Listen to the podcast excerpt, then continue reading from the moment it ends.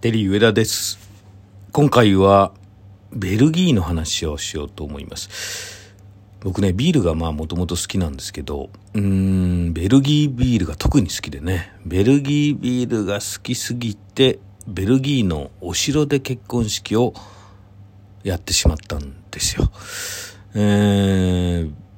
イベントプロデューサーとして、ベルギーの、まあ、大使館、ベルギーの観光局とですね、イベントをやってたんですね。そういう企画を、十何年前とかからやっていてですね、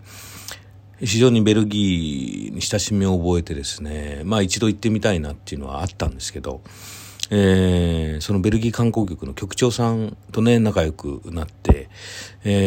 まあ僕も結婚したばっかりでね、10年ぐらい前ですかね。で、結婚式をね、どこでやろうかなんて話を思っていたらですね、ベルギーで結婚式できるよと、日本人ウェルカムだよという話をいただいたんですよ。え、そうなのっていう話で、で、じゃあ本当にちょっと親も連れて両家の親も一緒に行ってですねやろうとでお願いしたらですね「ああじゃあ電話しとくよ」とかつってね観光局の局長がちょっといろいろ手配をしてくれたんです、えー、成田からフィンエアーに乗って十何時間ですかね、えー、これフィンエアーですからフィンランド経由ヘルシンキ経由でえーベルギーのブリュッセルに行くというルートなんですよ。えー一週間ぐらいですかね、両家の家族と一緒に、えー僕のおかんと、えー、かみさんのお父さんお母さんというメンツで行きまして、かみさんのお父さんお母さん、初海外旅行。うちのおかんは、おかんが新婚旅行で香港に行ったって言ってましたよね。50年前ぐらいじゃないですか。違う。もっとかな。うん。っていう、ね、ちょっと珍道中になるんじゃないかな、みたいなことですが。まあ、で、観光局のね、ベルギー観光局のですね、えー局長も実は一緒に行ってもらって、えーもうレンタカーとかね、案内、ドライブっていうか、いろんなとこ案内してもらったり。で、現地でね、日本人の方がですね、いろいろアテンドしてもらったりね、もう至れり尽くせり、初ベルギー、ブリュッセル。楽しみました。でね、その行く途中もね、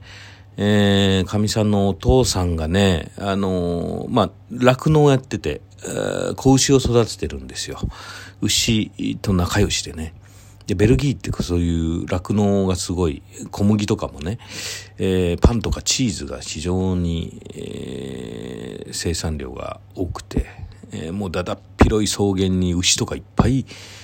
ね、放牧されてる。そういうところでね、お父さんがね、あ、牛だ牛だとかつって、ちょっと車止めてとかつって止めて、お父さんがバーッとその草原の方に歩いていったら、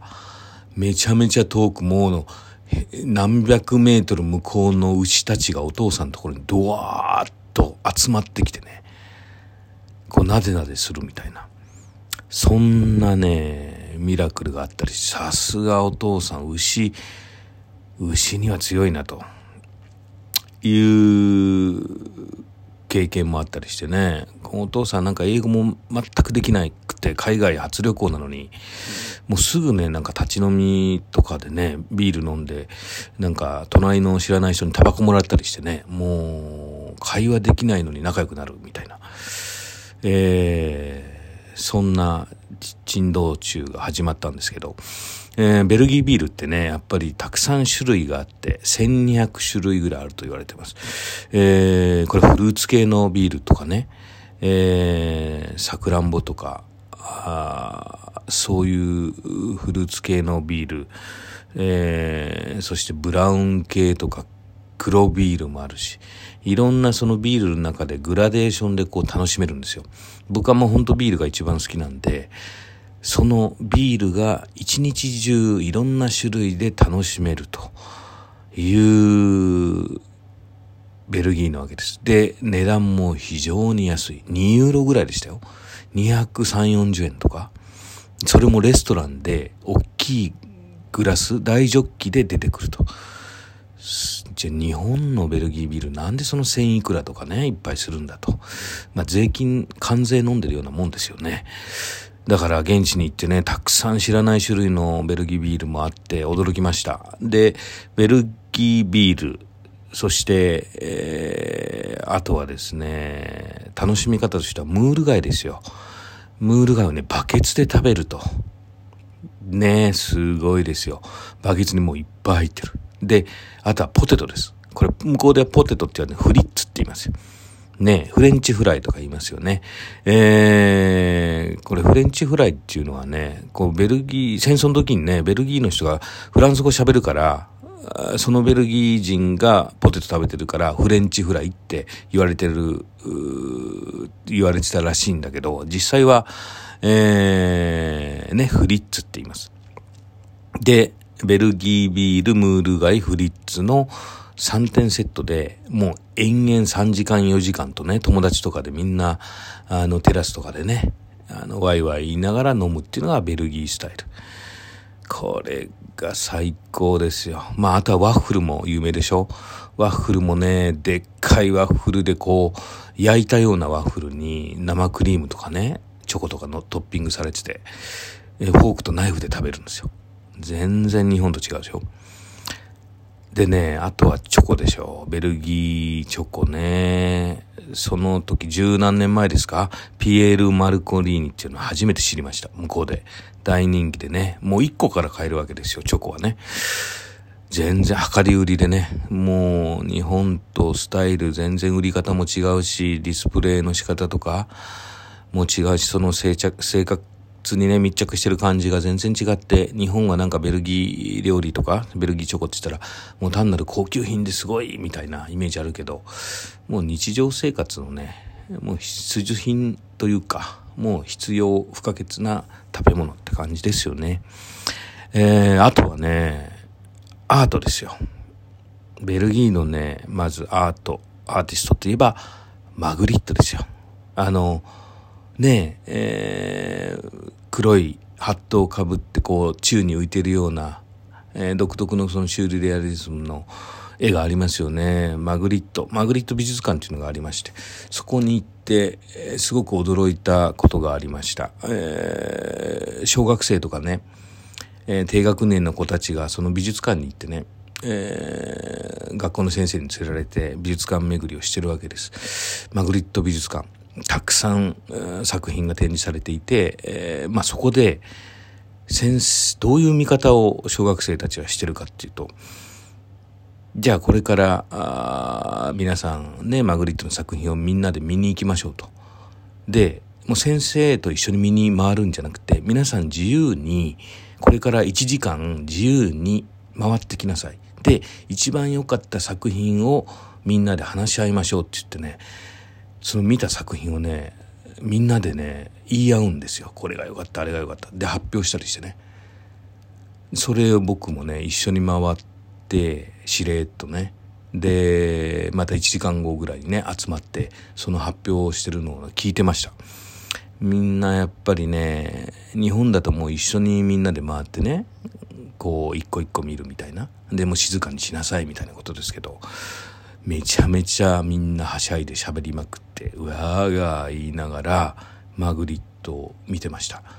あやっぱりその楽しみ方も違うしその教育の、えー、美術鑑賞美術に触れる触れるアートに触れるっていうことのねスタイルは全く違うんだなっていうことでまあカルチャーショックですよね。うんでそういう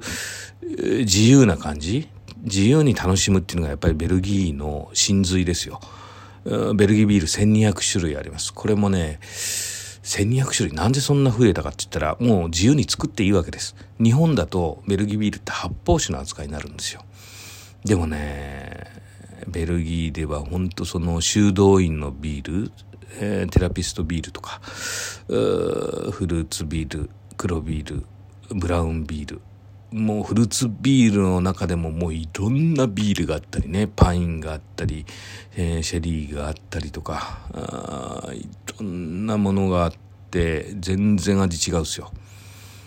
ねえ、だからそうやって、えー、人生楽しむ自由度がほんと広くて、